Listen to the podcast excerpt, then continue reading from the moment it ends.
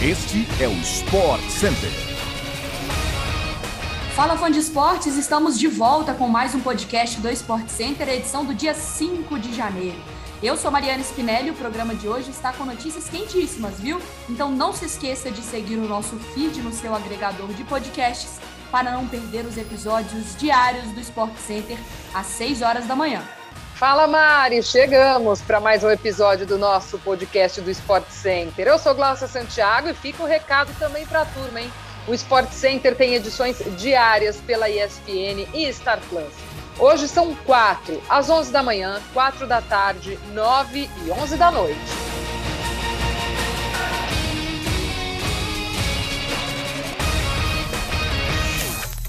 E a gente começa falando do mercado agitado do Corinthians em busca de reforços.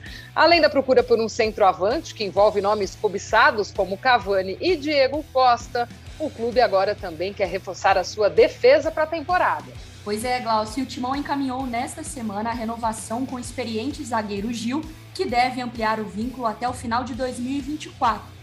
Além disso, o Corinthians também monitora a situação de Felipe, do Atlético de Madrid, jogador que foi inclusive campeão brasileiro com a equipe em 2015, justamente ao lado de Gil na dupla de zaga titular. Segundo informações do nosso repórter Flávio Ortega, a situação do zagueiro mudou. O jogador já considera um retorno ao Brasil. O contrato do Felipe com o time espanhol vai até metade deste ano. E aí, olha, já conhece o clube, já passou pelo Corinthians, venceu aqui Libertadores, Mundial. Um cara mais experiente, hoje mais cascudo com a sua passagem pela Europa, Mari, 32 anos.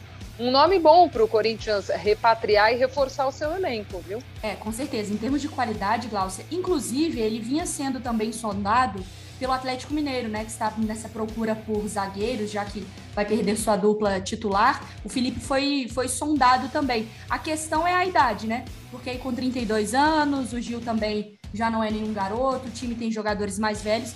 Tem que pensar, talvez, nas próximas temporadas, questões de venda de jogadores, a coisa fica mais complicada para o Corinthians. É, o João Vitor, que fez um grande ano com o Corinthians, jovem ainda, a ideia é que ele saia na próxima janela, no meio do ano.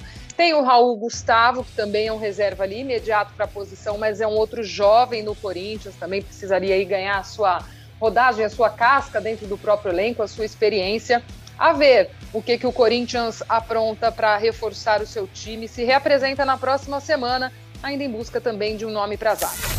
O tenista Novak Djokovic, número um do mundo, anunciou ontem que recebeu uma isenção médica por parte do governo da Austrália e disputará o Australian Open, mesmo se recusando a declarar seu status de vacinação. O atual campeão da competição já havia declarado que não tinha certeza se disputaria o Australian Open, devido às regras de quarentena do país. O torneio acontece em Melbourne entre os dias 17 e 30 de janeiro. O comunicado do Australian Open não trouxe detalhes de qual teria sido o motivo de Joko ter conseguido uma isenção médica, mas afirmou que foi realizado um processo de revisão rigoroso envolvendo dois painéis independentes separados de especialistas médicos. O tenista sérvio já se envolveu em uma série de polêmicas contra a vacinação para a Covid-19, inclusive afirmando que negar a vacina é um direito de cada um. Não é por aí não, né, Diogo? Não é, meu amigo. Não dá para a gente pensar dessa forma. Tem todo mundo fazer a sua parte, vacinar. Inclusive, Mari, isso deu uma polêmica ah. depois que o Diogo falou que vai participar do Australian Open, que ganhou essa autorização e tal.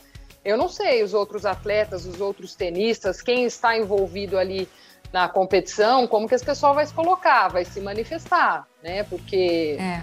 a gente espera que todo mundo tenha a sua consciência coletiva e obrigatoriedade, ou falar que a vacina é necessária para participar do torneio é claro que tem que ser assim, é claro que tem que pensar dessa forma. Não como o Diogo se coloca aí. A gente não nega o atleta que ele é, mas também já não está dando mais para separar a coisa da outra, né? Sim, essa coisa de separar o, o artista da obra também é, tem, a gente tem que pensar bastante, porque ele é um exemplo, ele é um líder, ele é uma referência. E aí, vacinação não é uma questão. É claro que ele deveria pensar nele, na saúde dele, no bem-estar dele, mas também a vacinação é para os outros, porque enfraquece talvez é, o vírus, É, é uma questão de você pensar no senso coletivo e como você também, qual a mensagem que você passa para o resto do mundo. Tem muita gente olhando ainda mais para um cara como o Diogo. Então, responsabilidade e entender também o, o, lugar de fala dele ali e o tamanho. Aquela coisa do Homem-Aranha, Glaucio, não sei se você viu, que é com grandes poderes vem grandes responsabilidades também. O Diogo precisa ter essa consciência. Sem dúvidas. O seu tamanho, né? Saber quem ele é nessa sociedade também, fazer o papel direitinho. Outro nome importante do esporte mundial que tem se recusado a tomar vacina da Covid-19 é o armador da NBA, Kyrie Irving, estrela do Brooklyn Nets. O jogador ainda não estreou na temporada atual na maior liga de basquete do mundo, justamente porque não se vacinou, Mariana. É, Laia, o que impediu a estreia do armador na temporada até aqui foram as regulamentações de imunização da cidade de Nova York, que impede que indivíduos não vacinados frequentem locais fechados na metrópole. Isso fez com que Kyrie fosse barrado do elenco pelos Nets, pois ele apenas pode jogar em outros estados, ou seja, fora de casa. É, mas a estreia dele pode acontecer hoje contra o Indiana Pacers. O jogador foi reintegrado ao elenco recentemente devido à alta de casos de Covid na equipe, o que fez com que os Nets tivessem alguns jogos adiados por falta de jogadores. Curry passou pelo protocolo de Covid da liga apenas dois dias após ser reintegrado, mas agora já está disponível novamente para jogar pelos Nets. O único time que não teve um jogador sequer como desfalque por Covid até agora foi o Utah Jazz, que visita o Denver Nuggets hoje a partir da meia-noite. Jogo com transmissão ao vivo pela ESPN e Star Plus. Um pouco mais cedo, às nove e meia, temos Dallas Mavericks contra Golden State Warriors, partida também ao vivo pela ESPN no Star Plus. Bora voltar a falar de futebol, porque o Barcelona tem voltado a se movimentar no mercado por reforços, tá? E segundo informações da TV espanhola 4, o empresário do centroavante Haaland já teria dito sim ao clube catalão pela transferência do jogador ao Barça. É, o acerto, no entanto, ainda depende do time arrecadar o valor da transferência, que no total chegaria a 100 milhões de euros. Ai. A emissora revela que uma conversa entre o presidente do Barça, Juan Laporta, e o empresário do atacante, Mino Raiola, foi realizada em meados de dezembro. Após contratar Ferran Torres por 55 milhões de euros em uma negociação com o Manchester City, o Barcelona segue na luta para aliviar sua folha salarial antes de registrar o atacante. A dívida do clube é estimada em 1,3 bilhão de euros.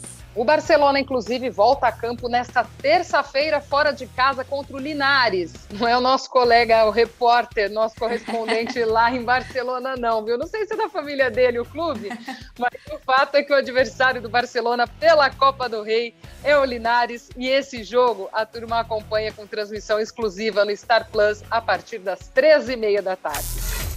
E o Atlético Mineiro, que segue na sua busca por um novo treinador, Jorge Jesus, ainda é o plano A para assumir o Galo.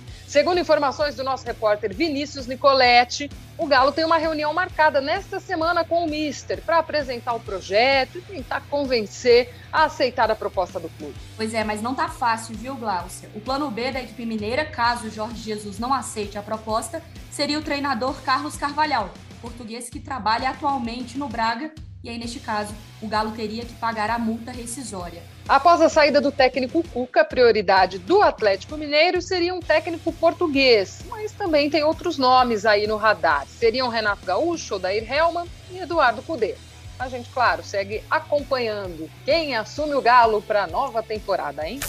Bom, Glaucia, tem, deixamos algumas perguntas no ar aí para o fã do esporte, mas que ele pode tirar as dúvidas sempre, acompanhando o podcast aqui do Sport Center, 6 horas da manhã, o fã do esporte já sabe, e também ao vivo pela TV, porque já sabe, são quatro edições do SC para atualizar tudinho pro fã do esporte. Valeu, viu, Glaucio? Até a próxima. Um beijo para você, Mari. A gente se encontra por aí e, claro, a turma venha conosco, meus amigos. Nós trazemos sempre informações para vocês no nosso podcast, na telinha, no Star Plus. Estamos em todos os lugares para você continuar sempre bem informado. Beijo, gente. Até a próxima.